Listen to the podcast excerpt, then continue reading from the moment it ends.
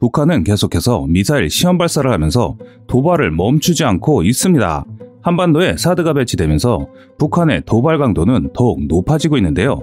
북한이 최근 발사한 지대함 순항미사일의 역량에 대해 한미 해군 함정의 전력과 작전에 큰 위협이 될 것이라는 경고가 나오는 반면 목표물 탐지와 요격 회피 능력이 떨어져 공습에 취약하다는 상반된 분석도 제기됩니다.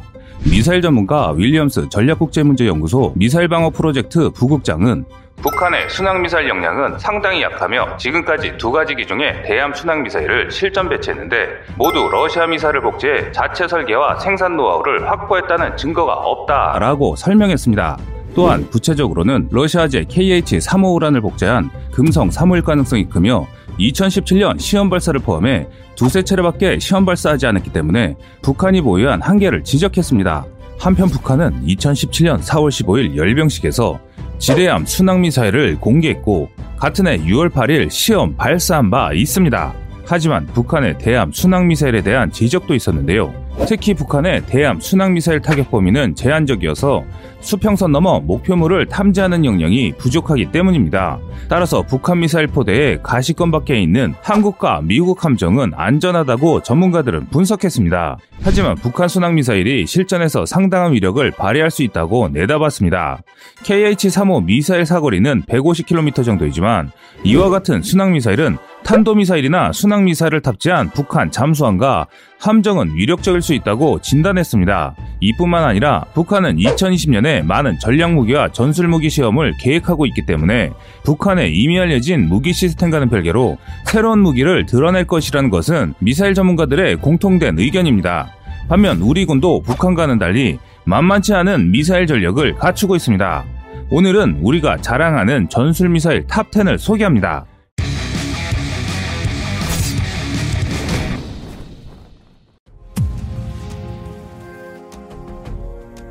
이스라엘 라파엘사가 개발한 정밀 타격 유도 무기인 스파이크 미사일은 사거리 25km, 중량 70kg으로 발사 차량 한 대에 4개의 발사대가 있으며 총 10개의 미사일 탑재가 가능합니다. 2010년 연평도 포격 사건에 대한 대응 조치로서 2013년 한국은 한 발당 3억 원의 스파이크 NLOS 수십 발을 연평도에 배치했습니다. 한 발당 가격은 2억에서 3억 원이며 총 500억 원의 예산이 투입되었습니다. 목표 좌표를 미리 입력해 유도하거나 탐색기로 표적을 보면서 조작 인원이 방향을 조작하는 방식으로 창문 크기 목표물을 명중시킬 수 있습니다. 현무3 순항미사일은 500km급 현무3A, 1000km급 현무3B, 1500km 현무3C로 나누어집니다. 지금 육군미사일 사령부와 해군의 제7기동전단 잠수함 사령부에서 운영 중이며 중국에서는 사정거리 1500km를 자랑하는 현무 미사일에 대해 동북아의 안전을 위협하는 어리석은 짓이라고 강력히 비난하기도 했는데요. 현재 북한은 우리 현무3 순항미사일 공격이 예상되는 군사시설의 비행 경로에 기구, 그물을 설치하는 방식으로 대응하고 있는 것으로 알려져 있습니다. 메티스 M은 현재 러시아군에서 보병 중대 대전차 화기로 사용하고 있으며 우리나라도 불금 사업을 통해 도입하여 전방 사단에서 연대급 대전차 화기로 사용 중입니다. 또한 보병이 운반할 수 있을 정도로 가벼우며 누워서 운영이 가능합니다. 기계화 부대에서는 기계화 보병대대 대전차반에서 K200 APC에 싣고 다니며 운영하고 있습니다. 실전 기록으로는 이스라엘에서 코넷과 함께 메르카바 전체를 상대하고 있는데 관통력이 800mm급 메르카바 전면 장갑을 관통하지 못하지만 측면에 맞을 경우 매우 위험하다고 합니다. 현재 시가전 최강자 중 하나로 꼽히는 이스라엘군도 힘들어하는데 메티스엠을 북한군이 상대한다는 것은 거의 불가능합니다. 타우러스 미사일은 북한이 상당한 위협을 느끼고 있는 무기 체계 중 하나로 대한민국 공군이 F-15K 슬래미글 전폭기를 통해 운영하는 공대지 순항 미사일입니다. 독일과 스웨덴이 공동 제작하였으며 사거리가 300에서 500km 이상으로 적의 지상 항공 요격 부대의 작전 범위 밖에서 안전하게 운영할 수 있는 것이 특징입니다. 2017년 4월 타우로스 2차분 90발 도입이 결정되면서 1차분 170발과 합쳐 260발을 도입할 예정입니다. 이지스 전투체계의 영원한 동반자로 불리는 이 함대공 미사일은 우리 이순신급 구축함과 세종대왕급에 탑재되어 있습니다. 특히 사거리 167km급 SM-2MR 블록3A 장거리 대공 미사일에 적외선 센서를 추가해 초음속 미사일에 대한 대응 능력을 높인 블록 3B 미사일을 운영하는 세종대왕급은 이지스 시스템을 바탕으로 완벽한 광역 방공을 구축할 수 있게 되었습니다.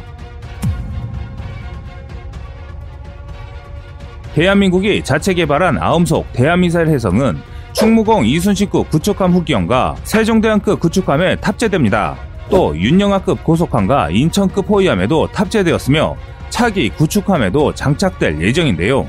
앞으로 대한민국 해군에 있어 표준적인 대한무장이 될 아음속 대한미사일입니다. 실제로 최초 ROC 발사 검증부터 2년마다 실시되는 림팩 훈련과 발사 훈련 전체에 아울러 실사격 명중률은 100%를 보여주고 있습니다.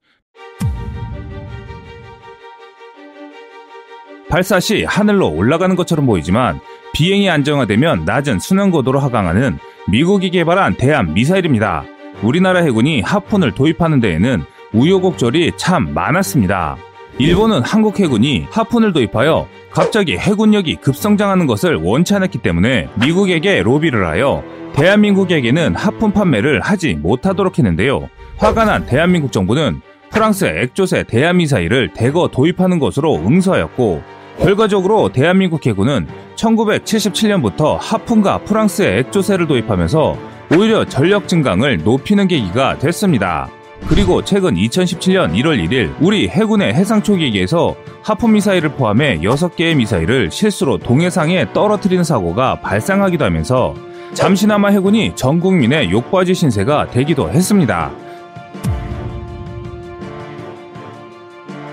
한국군 대부분의 무기 체계가 그렇듯 천만 미사일 체계도 기본적인 개발은 ADD에서 했으며 다양한 업체들이 참여하여 완성되었습니다. 천만 미사일 차체의 성능은 최대 마하 2.7, 최대 기동속도 35G이며 유효 사거리는 9km로 자주대공포 B와 함께 육군의 단거리 방공망을 담당하고 있습니다. 그런데 아무래도 미사일을 사용하는 시스템이다 보니 가격은 국군 장비들 중에서는 상당히 비싼 축에 속합니다. 한기 가격은 무려 150억 원으로 62억 원 정도 하는 비호를 3문이나 구입할 수 있고 40억 원 정도 하는 K1, A1 전차를 4대 가까이 구입할 수 있는 엄청난 액수지만 다른 나라의 유사무기 체계와 대비하면 100억 원이나 저렴해 가성비는 좋은 편입니다. 에이테캠스는 M270 MLRS에서 발사할 수 있는 전술탄도 미사일입니다. 기본탄 6개가 들어가는 M270의 컨테이너 하나를 통째로 사용하며 이 컨테이너를 두개 장착하는 M270에는 두 발을 실을 수 있습니다. 참고로 제가 M270으로 운영한 부대에서 4년 동안 군 생활을 했는데요. 당시 한국은 MLRS를 처음 도입한 시기로 그 감동은 이루 말할 수 없을 정도였는데요. 그런데 얼마 지나지 않아 한국이 미국의 다연장 로켓포와 유사한 개념의 무기를 개발한 것입니다. 이 다연장 로켓은 미군은 물론이고 북한군의 기갈럿이나 장사정포에 대응하기 위해서 우리 군과 주한미군도 이 미사일을 가지고 있습니다. 최초의 에이테캠스 사정거리는 165km가량이었지만 이후 개량되면서 300km에 달합니다. 300km면 평양과 북한 중부지방 전체까지 사정권에 둘 수 있으며 일본 오쿠오카까지 도달하는 거리입니다. 청검은 하나에서 개발한 사거리 8km 공대지 미사일입니다. 2020년대 중반에 개발 완료될 예정으로 아직 개발 중인 미사일이라 변경될 수는 있지만 무장 헬기에서 전천으로 사용할 수 있습니다. 35kg의 발사 중량과 직경은 150mm이고 길이는 1.5m입니다. 발사대는 두 개의 튜브를 가지고 있어서 두 개의 청검을 탑재할 수 있습니다. 청검은 몸통 쪽에 4개의 날개, 꼬리 쪽에 4개의 날개를 가지고 있고 탄두는 텐던 탄두를 사용합니다. 유도 방식은 유선 유도에 파이어 포겟이 가능하다고 합니다. 지금까지 한국의 대표적인 전술 미사일에 대해 알아봤는데요. 현재 한국은 지금보다는 더욱 강력한 무기를 개발하고 있는 상황입니다. 꺼리투브를 시청해주시는 우리 슬기롭고 현명하신 시청자분들께서 좋은 의견을 댓글로 남겨주시면 더욱 알차고 유익한 영상을 제작하는데 많은 도움이 될 것 같습니다. 지금까지 세상의 모든 군사 무기를 얘기하는 꺼리투브였습니다. 시청해주셔서 감사합니다. 구독과 좋아요, 알람 설정은 좋은 영상을 만드는데 많은 힘이 됩니다.